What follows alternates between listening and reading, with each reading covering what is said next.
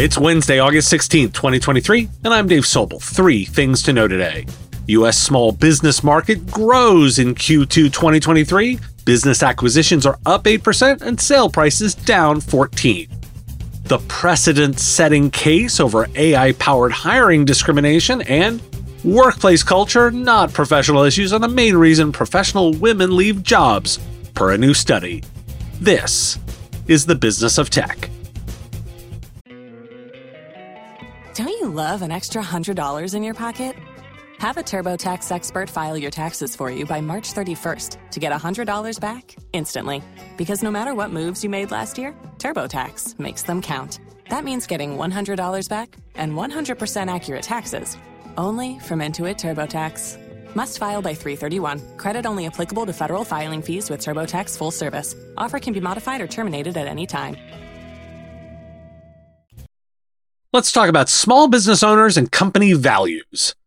Despite higher interest rates and inflation, the small business market in the US saw steady growth in Q2 2023, with business acquisitions up 8% quarter on quarter.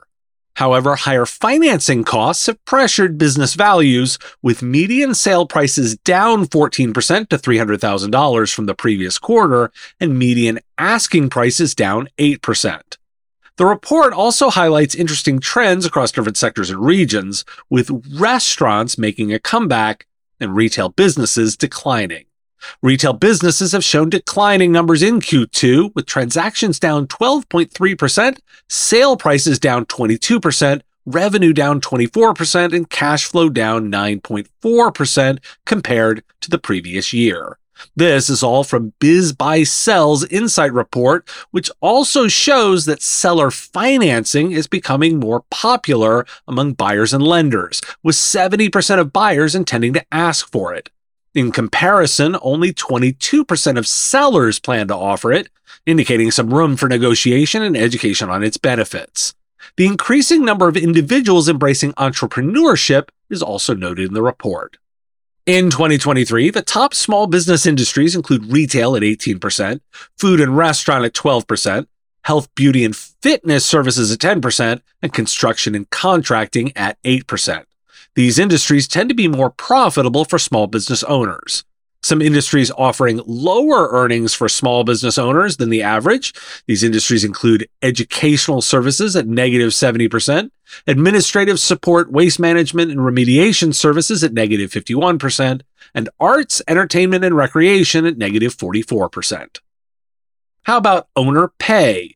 Per Glassdoor data, the average salary of a business owner in the US is around $149,000 per year, and per payscale.com, small business owners earn an average of $69,441 annually. It's quite a range. Why do we care? I've always loved the small business sector's chaos, and a periodic check of those disparate trajectories is really valuable. Retail is a tough business, profitable yet facing challenges. One of my recommendations continues to be deeper in a particular industry. That's because the value a technology company delivers should be linked to the top line revenue of their customers. And the most effective way to do that involves a deep understanding of a customer's line of business and thus their industry. With some scale, you can consider practice areas in multiple industries, like how a law practice has different specialties. This data above is useful for both expansion and for those considering specializing. Finally, it's helpful to know for planning purposes which industries you're in now that may be shifting. China based tutoring company iTutor Group settled a lawsuit with the U.S. Equal Employment Opportunity Commission, or EEOC, for $365,000 after the EEOC claimed that the company used AI powered hiring software to discriminate against older job applicants. The settlement, which a federal judge must approve, is the first lawsuit by the EEOC involving a company's use of AI to make employment decisions. The EEOC has warned that it will focus enforcement efforts on companies that misuse AI, as many worker advocates and policymakers are concerned about the potential for existing biases to be baked into AI software, even unintentionally. Why do we care? As the first case involving AI, it set a precedent. With all my interest in AI, part of the opportunity is navigating the effective use of the technology. Part of that is not getting into trouble with the law. So here's your first precedent.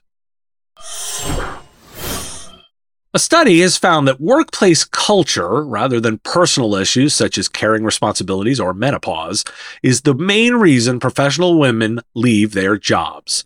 The report by gender balance specialists in Compass Equity polled 3,916 female professionals and found that the top factors influencing women to stay or leave an organization relate to workplace culture, day to day work, support from line managers, organizational culture, prospects for career progression, and the amount of work.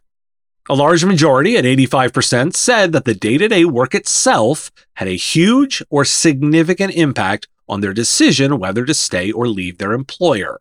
A slightly smaller proportion, at 82%, said the support they got from their line manager had this impact, followed by the prospects for career progression at 70% and organizational culture 65%. Almost a third of women at 31% claimed to be overworking by at least 10 hours a week. More than a third of women at 38% were likely to leave their employers over the next two years, a proportion that rose to 49% among black women.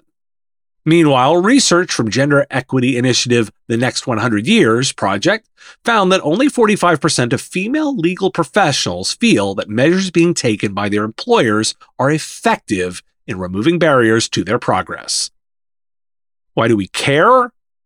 Often conversations about staffing start with hiring, but hiring is only a portion of dealing with staff. You have to retain them too.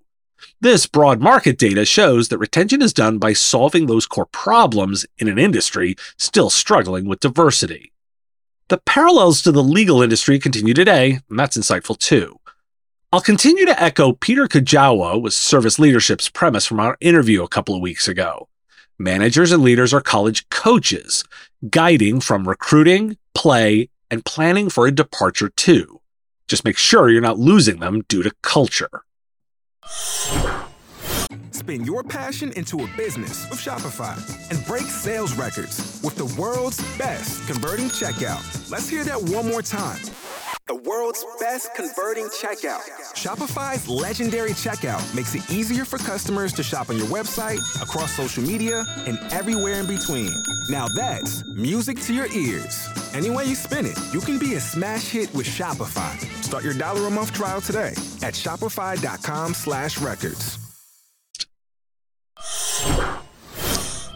Thanks for listening. Today, National Work From Home Wellness Day. That's entirely appropriate based on the stories of the day. I'll talk to you again tomorrow. The Business of Tech is written and produced by me, Dave Sobel, under ethics guidelines posted at businessof.tech. Like the content? Support the show at patreon.com slash mspradio or buy our Why Do We Care merch at businessof.tech. If you want to reach our listeners, visit mspradio.com slash engage. Part of the MSP Radio Network.